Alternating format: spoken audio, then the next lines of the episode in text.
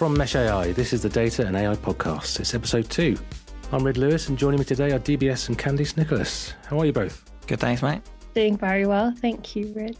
Glad to hear it. DBS, what's on today's show, please? So, today we're talking about the challenge of building and maintaining diverse cultures within data and technology businesses. And we have Roisin McCarthy joining us, the founder of Women in Data, which is a movement and a force for change in the realm of data science and analytics. We're going to talk about how she founded the movement nearly 10 years ago, what companies can do, and how you can get involved. So, Roisin, welcome. Thanks for joining us today. Thank you so much for having me. It's a real pleasure. So, Roisin, tell us more about Women in Data. How did it start? What's it about? It's a bit of a long story. I'll try and keep it as concise as possible. But um, Women in Data was born in 2014. And the reason being, in my day job, the one I get paid for, I run a recruitment business that recruitment business has been placing people in data and technology for three decades. But in 2014, DBS, we placed less women than we ever had done historically. And I really couldn't sleep at night. I genuinely was feeling um, motivated. I was feeling uncomfortable by the fact that there were less and less females representing, particularly at senior roles in the world of data and technology. And Women in Data was born in 2015 with the first ever gathering of 125 of the senior female leaders that we had placed in, in day jobs uh, in data and technology, gathering at UCL in a leaking tent with no funding, no purpose. But what we'd created very, very readily was a place of belonging. And Women in Data started with those 125 members. We now represent the interests of over 35,000 people globally. DBS. And the mission, I have to say, whilst you know we're very focused on gender parity, and that that is what we're trying to achieve. We want equal representation um, across data and technology. The reality of this is that this task is mammoth. Um, we have been studying, we're women in data, right? We've been studying and measuring this since our inception in 2014. The problem's getting worse for every four men who are entering a career in data right now, we don't have a whole woman. And uh, not only have we got a broken pi- pipeline, we certainly aren't m- managing or stretching or developing the skills that currently reside for females in the space of data and tech. So there's lots of work to be done. And that's what the community firstly stand for. We're, we're a movement to create gender parity. But there's so many other elements and um, facets to the work that we do, which I'm sure we'll get into DBS. So uh, let's touch on the root of the problem then. Um, do you think it's from an education, or do you think it's post-education? Is there a is there a root problem that happens prior to you know folks getting out of university and, and into into jobs, or is it or is it after the fact? I think that uh, there's push and pull factors in this, and yes, our education system is somewhat broken. It is not um, it is not catering nor uh, nourishing the the skills required to even consider a role in data and technology, particularly for young women. But then again, we have systemic issues in society in addition to, to industry not helping the cause. So I think it's multifaceted. I think the problem sits with a number of challenges across the life cycle of a career in data.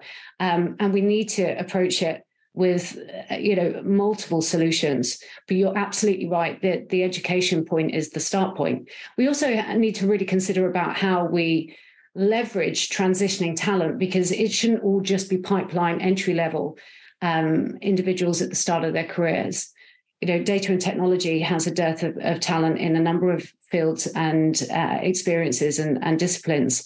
We need to be looking at how we transition people in in different stages of their careers into the world of data and tech. Yeah, and I think you know we've we've talked about uh, diversity of thought before, um, and I think accessibility of, of AI and, and, and data and ML nowadays is is a lot it's a lot more opportunistic. I think, and you know, we've seen some of the top companies like DeepMind have such a positive impact because they're not just looking in their field of AI, but they're looking outside other sciences, for example, right? And they're bringing in that external, um, you know, mindset and, and way of thinking. And actually it ends up adding a lot more value to the problems that you're trying to solve, right? So with that in mind, you, looking at other industries, other job types, other routes in for women into data, are there any kind of you know, big opportunity areas that, that you're focused on, you know, across the initiative to drive that positive influence back into what is fundamentally a, a bit of a bit of a closed circle at the moment? It really is. DBS, there, there is no magic wand here in, in a solution. But what I think is really important, and it's the fundamental pillar of what women in data do, is showcasing, spotlighting, and creating opportunities for accessible role modeling. So you don't know what you don't know.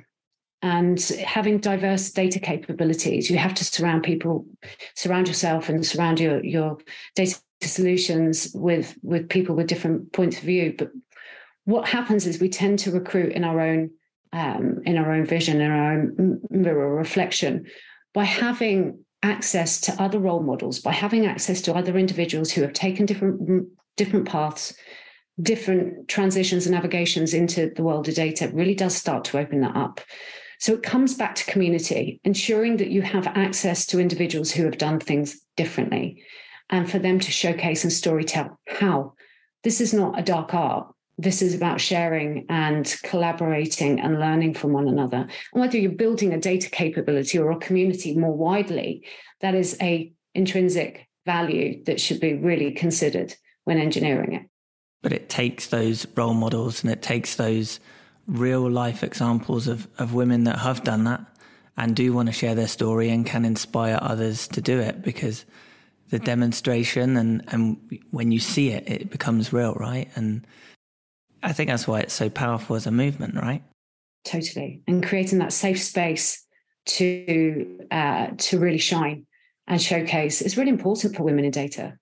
You know, we, we talk a lot more than I'd like to, to be honest. And I don't think it's any any different to any data practitioner or any profession full stop. We talk an awful lot about imposter syndrome by creating spaces where people feel safe to share their experiences, failures, challenges, what they wouldn't do again is really important. I think that we have systemically built the profession of data and technology to be exemplary at all stages and, and without failure. And and people are um, wanting to showcase all the the excellent incredibly um, you know shiny user cases that um, that don't showcase the the the errors the flaws the failures that have happened in each iteration um, what Women in Data have created is a really safe space where people can share very honestly, openly, authentically, and you know take that away and ensure that they're paying it forward. They know how much that means to other people. I think the whole data, uh, AI, and tech industry can learn from that. Like, I think that's you're spot on. There's too much polishing. There's too much. There's not enough real, um, which I think I think we can all learn from. Roisin, you're talking about how people within the movement can share information about what they've done. What, what, in what ways do they do that? Is it purely an online community, or do you host events and things like that? But we are um, we were born from from events and uh, personal interaction. I think that that's the cornerstone of our success. But we've had to iterate and navigate the pandemic as every organisation on the planet has. One thing that that allowed to happen for women in data, which wasn't premeditated, was us to scale because it took the geography boundaries and barriers away from women in this space. So, yes, we became an online community, a virtual community where needs must, which allowed us really to, to open up the, the global doors for women in data. But I think that the, the essence of what we've created in a room um, and in person is very difficult to replicate online. Whilst there's opportunities and ways and means to get the best from the community in a digital and, an, and in an online way, I think its real beauty and magic is when it's in a room together. And you ask me about the methods in which we we utilize. It can be anything from boot camp and learning opportunities, where we're really deep and down and, and dirty with training and development of, of core, hardcore skills, through to softer stakeholder engagement skills and networking skills and data storytelling skills. But then it comes to mentoring and coaching. So we're really looking to equip and enable uh, a WID, I fondly use the term WID, a woman in data, with every element that they may require in um, navigating a career in, in data and tech. So from soft skills through to personal relationships and network, from job opportunities through to qualifications, through to latest tech, to having the opportunity to stand on a stage and speak to 2,000 people about what you love. We're there to create those opportunities. So perhaps a silly question, Roisin, but uh, it's obviously the movement's called Women in Data. Does, does can I join? It does have women in data on the door, Rhyd. What I can say is that this is a true place and community space for everybody. We need everybody at the table, Rhyd. Allies, our sponsors, our WIDs, the individuals on the ground, our colleagues. It's a place for everybody. So it's not just women in data, but the mission is women in data. Brilliant. Thank you so much. So, Roisin, it's an amazing initiative, massive gathering, and uh, hopefully it continues to grow and continues to have the impact that it has done already. And like you say, that there are still massive problems ahead of us. Um, what can or should companies do to, to resolve this issue? I had a discussion today, DBS, with uh, an organization who have a data community of over 5,000 individuals. And what I'm finding is with organizations of this size and scale and with legacy of the ways that they work and recruit and attract talent and manage talent um, and retain it, I think that that's a, a huge issue for what is quite an established profession right now. I think if you are new in business or you are a newly established data capability, you've got all to play for. I think that's exciting because you can engineer, um, you can engineer this right into the core, into the DNA of the, the development of your, your products, your, your, your team, your capability, your solutions. I think the real challenges are for the larger organizations who are working at scale. And we're working to, to consult with them to really, you know, look at some of those challenges. I think retention is a big problem for our sector right now. You know, the jobs market is in hyper growth phase and everybody is in demand. It doesn't matter what your discipline or, or level of seniority, we're not seeing um, any bubble bursting in terms of data and tech demand. I think for what organizations can do for quick wins here. Men and women job search differently.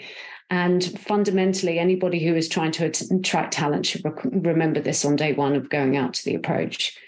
Women use relationships as the basis for decisions, whereas men will be transactional about their application processes. And we know this that, that men are five times more likely to apply to a job um, and go through the process without a relationship, whereas women won't. So you need to use your networks. And whilst we all tend to recruit and, and attract talent in, in the reflection of ourselves, we need to be really strategic in how we use our networks and how we harness that and how we position the roles that we're trying to, to recruit. So when we look at positioning a job advertisement, and some firms only have the methods of advertising a role to, to be able to attract talent really think about the language. It seems simple, but you know, listing 10 points in a job description of deep learning and machine learning capability and NLP skills and PhDs and uh, you know, postgraduate qualifications and exposure and 10 years um, stakeholder management skills, you won't receive female applications. I can assure you of that. What you will need to do is look at storytelling out the, the opportunities, the benefits, the impact of the role and what you're looking for in addition from the human um, would be my advice.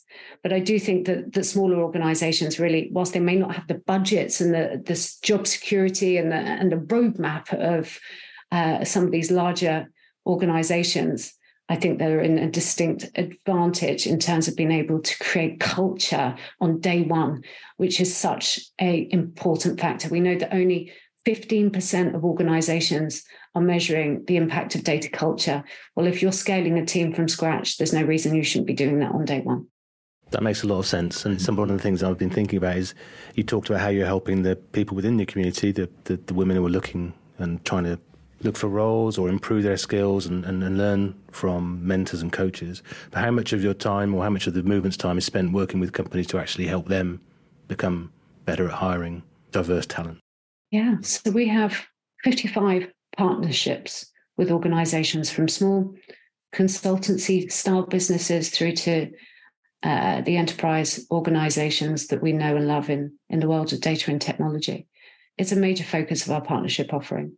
I think that, that it comes back to, to a, a number of elements in creating a great place for people to work in data and technology, but it starts with people, it starts with culture. And that's a fundamental pillar of the, the Women in Data partnership with industry. So everything that we do um, for, for our community is utterly for free. So you can sign up as a member and take benefits from our events, from our training camps, from our mentoring schemes, etc. How we are funded is through commercial relationships with organizations. What that allows women in data to do is impact the heart of industry and really wrap our authority, our thought leadership, our experience and expertise around these organizations who are employing at volume. What it allows us to do is keep those doors firmly open and for free for our members. We don't want to put any more financial or, or any barrier of any type in the way of, of women's careers in the space. The network is such a large large number. I mean, what problems do you have in trying to manage that? Is that something that you've having to obviously you can't know 35,000 people, but how do you sort of manage that scale of an organization?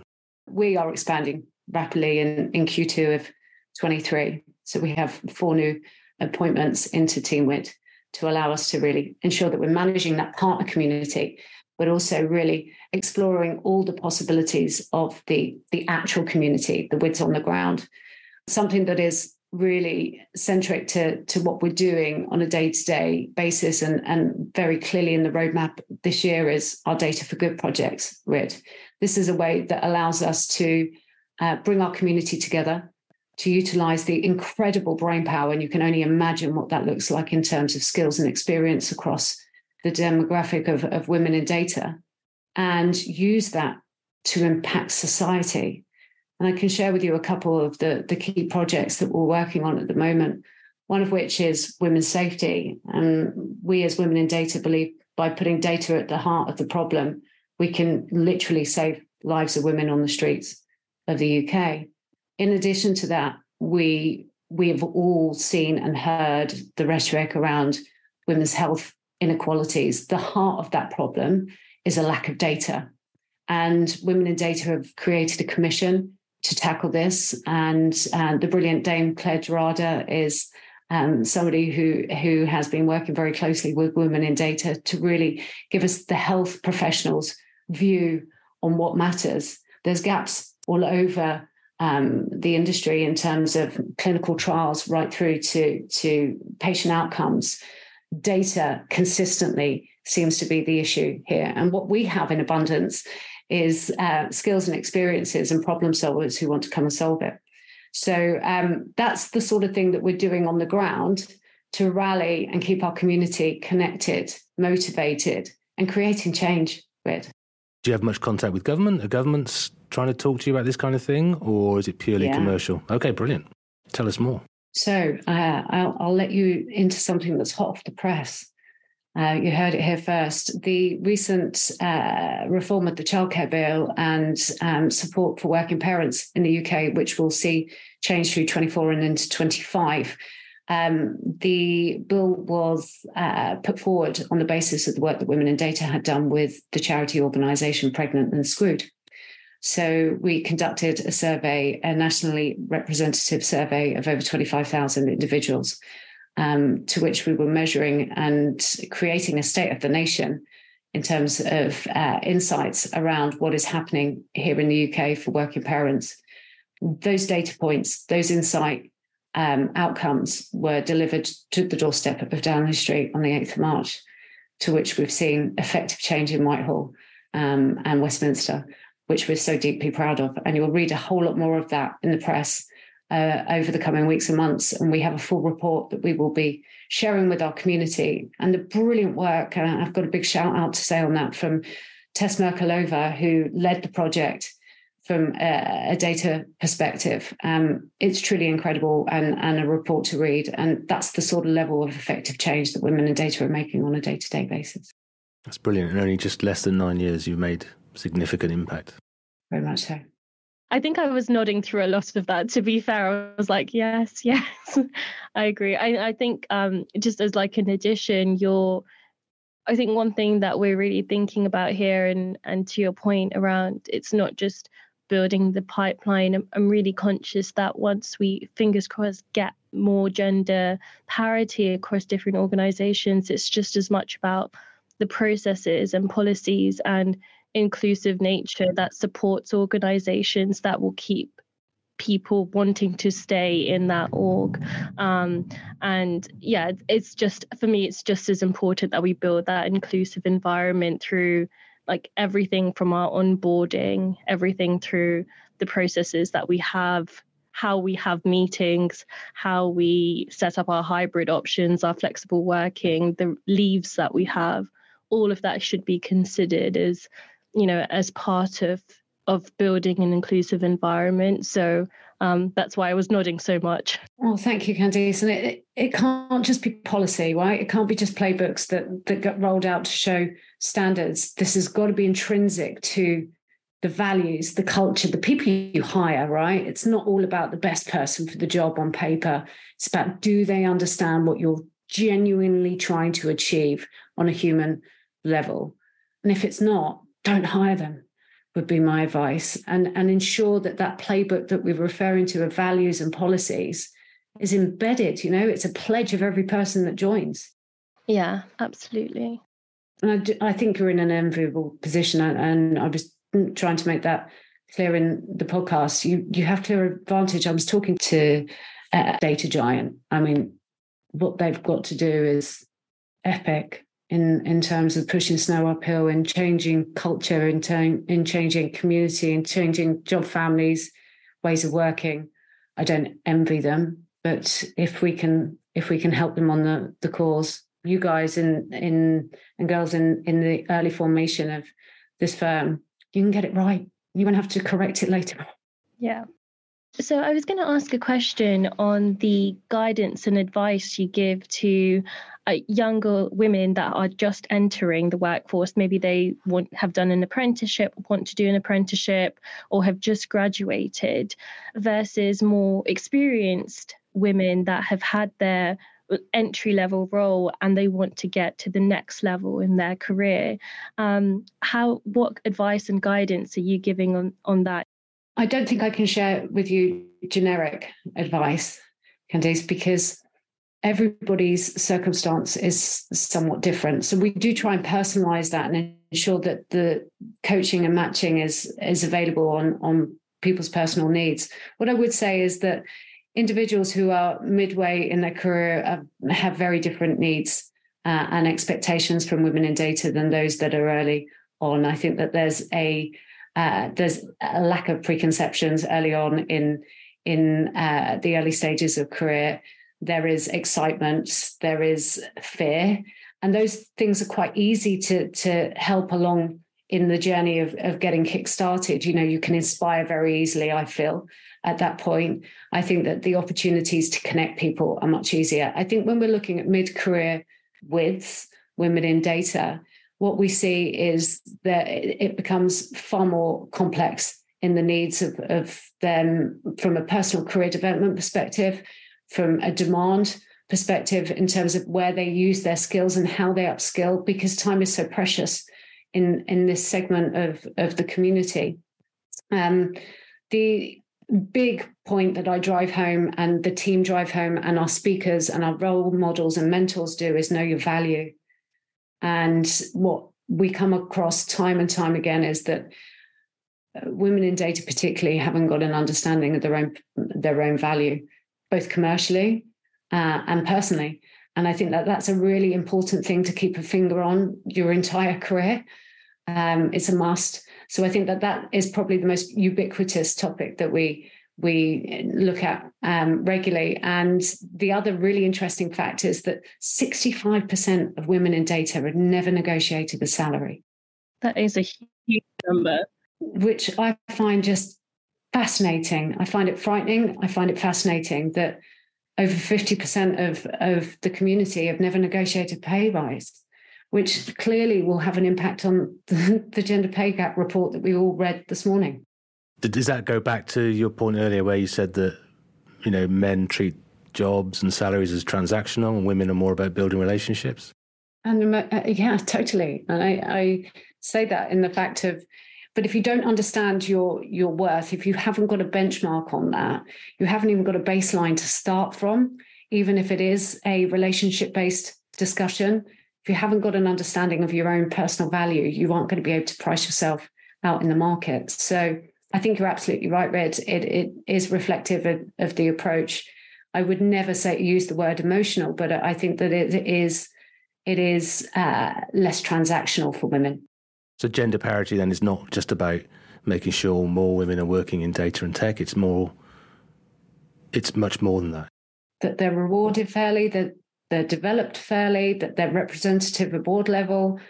And we are seeing some great shakes, right? And moves in this in in this space. When we started Women in Data in 2014, when we started measuring the data points on this, only 3% of women were holding the top jobs. So we're talking director level and above. That's now at 17%. So we've seen a marked increase. But once again, we've got the broken pipeline of talent coming through, whether it's coming in from side transition or, or early careers. That's going to fundamentally go backwards by the demand that it, there is in the world of data and technology for, for roles. So it's an ongoing challenge. This, as I say, we don't have a magic one to solve it, but I think informing individuals, ensuring that there are, there are connections to be made, that that relationships can be sustained, and that mm, people can help influence, is something that we can consistently deliver. And do you look back on the last nine years and think, I could, you know, we could have done so much more, or do you look back and think, wow, we've really had an impact, but there's obviously more more to be done? Weird. I'm I, I'm disappointed about the early days of Women in Data. I remember the very first event that we had I was um, I was at a, a, a, generic data event, and a senior data leader called me out to say, "So, what do you plan to do at this Women in Data event? Share tips on nail polish." And whilst you can't imagine that happening today, I feel that that is great strides, and I'm I'm thrilled that I I can't imagine that happening to um, uh, an entry level person coming into industry. What I can say is I'm still met with uh, uh, objections and and uh, responses such as, "Well, I, I, Women in Data was a great success on the 9th of March. We should do more for men in data on that basis." You know, so the, there's still so much work to be done. There is so many opportunities. I think there's so much education to deliver. Um, they're small anecdotes of, of what I'm seeing live and happening. We now have 100 role models in our uh, in our alumni of the 20 in data and technology. 100 phenomenal women who have changed the face of data and technology globally. Um, we have our Girls in Data initiative that is out in schools, inspiring the next generation of data and tech professional. We have our Data for Good projects. We have a solid community who feel connected, engaged, who belong to what is a movement of, of women in data. So, yes, I'm deeply proud I think that um, I won't sleep. Uh, I'll die trying until we get uh, the gender parity piece. That's the, the goal. And we're still a long way off from it. PAL reported on the 9th of March that we had gone backwards in the in the pandemic. We'd got up to 26% of occupational roles being female in 2019. We dropped backwards in the pandemic. We're now at 25%. So you know, the, we've taken a break from this almost with and a, and a step backwards during the the pandemic years. The work has got to accelerate now, so it's now more than ever. The comments that that you received in the past, and I'm sure that you do today, are outrageous, but but they do make me think about impact, right? And and they're not just statistics that we should think about here; they are people, right? And I think even those that are ignorant to the need for parity should not be able to look away from the positive impact that having this level of diversity brings. Have you got a view on that? Is that something that you uh, are able to, if not quantify, at least anecdotally, kind of uh, let us peek behind the curtain in terms of what you've seen of of those organisations where you have changed, you know, the, the landscape and and seen more parity and and what are the positive impacts that, that they are seeing beyond the statistics? It's always got to be data led, though, DBS. Yeah. Sure. Whenever you're trying to win the hearts and minds of individuals that aren't, I'm never going to say fundamentally opposed, but possibly not on the WID train or understanding the impacts of it, you've got to drive, um, you've got to drive the narrative with the data driven story each and every time. Um, economic benefits are the way to win forward in this. You know, we all know that having a diverse capability, whether it's in a leadership team of a FTSE 100 or whether it's a data driven product team, will have better economic outcomes from from that team. So continuing to drive that message is is one that people can't ignore, especially if they are commercially minded or, or capital driven in their work and their output. Um, you know, I, I, I think more about the societal impacts in that we know that if we are able to provide better uh, better childcare solutions, we're able to provide better education opportunities, better access to work.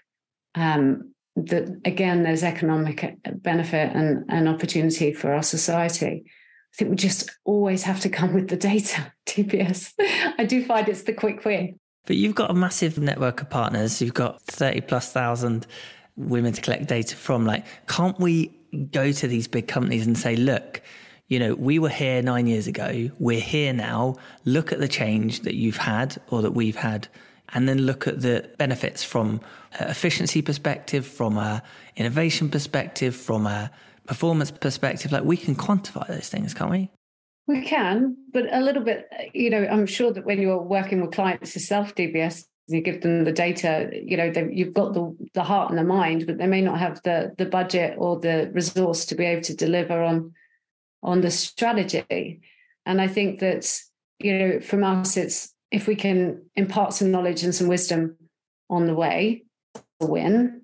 If we can, if we can get them on the train and and you know there and and supporting both in, in finance and resource to the women in data movement huge um, but i think that for us it's about creating inclusive workplaces i think that that is something that everybody has the opportunity to affect change on and you don't need a budget you don't need the latest tech you don't have to have uh, parity in your team to start on day one for free and with purpose to create a more inclusive data culture. And yeah, that would be the the thing that I would like to to ensure that we instill in every organization that we we touch, whether they're a partner or not. I'd love to maybe wrap with getting involved with women in data, but what can you do today within your own business? And so, in terms of what my call to action would be to anybody who's listening, certainly for those uh, individuals who identify with any of the topics we've spoken about today, please sign up as members. It's essential that we get you into the community and taking benefit as soon as possible, whether that's coming in and, and being volunteers, whether it is coming in and taking part in events or public speaking. But I've got another call to action, and that is for the allies in the room. We can't do this as women in data alone. We need the support of everybody. We need sponsorship. We need mentorship. We need guidance. Um, and that is my call to action for anybody who um, is in a role of responsibility, but maybe doesn't identify as a woman in data, identify as an ally in data. You've got a responsibility in this too. Well, thanks so much for joining us today, Roisin. Um, just for listeners' benefits, what, how do people get in touch with you? What's the website address, contact you, email? People can contact us through hello at womenindata.co.uk. You can become a member today for free at womenindata.co.uk. Please follow our channels through Instagram, through Facebook, through LinkedIn. And we really hope to see you in person at one of our events very soon. The next one is the 27th of April in central London. Brilliant. Thanks again, Roisin, for joining us. I'm going to depart. It's my birthday, guys. Oh, what? I've got a um, glass of champagne waiting for me. So happy birthday! Happy birthday! Thank you so much. I did think this was a birthday present when it came to it. I'm sure you can keep it. I'm Keep sure no one will notice. Keep it. Appreciate it very much. Have a great evening. Happy birthday, and thanks again. Take care. See you soon. Thank you. Thanks very much. Cheers, Rhyd. And we'll see you next time. Thanks a lot. That's it for today. Thanks for listening to this episode of the Data and AI podcast from Mesh AI. For more information, head over to our website, meshai.com. That's mesh-ai.com. And via email, podcasts at meshai.com. That's mesh-ai.com. Thanks a lot.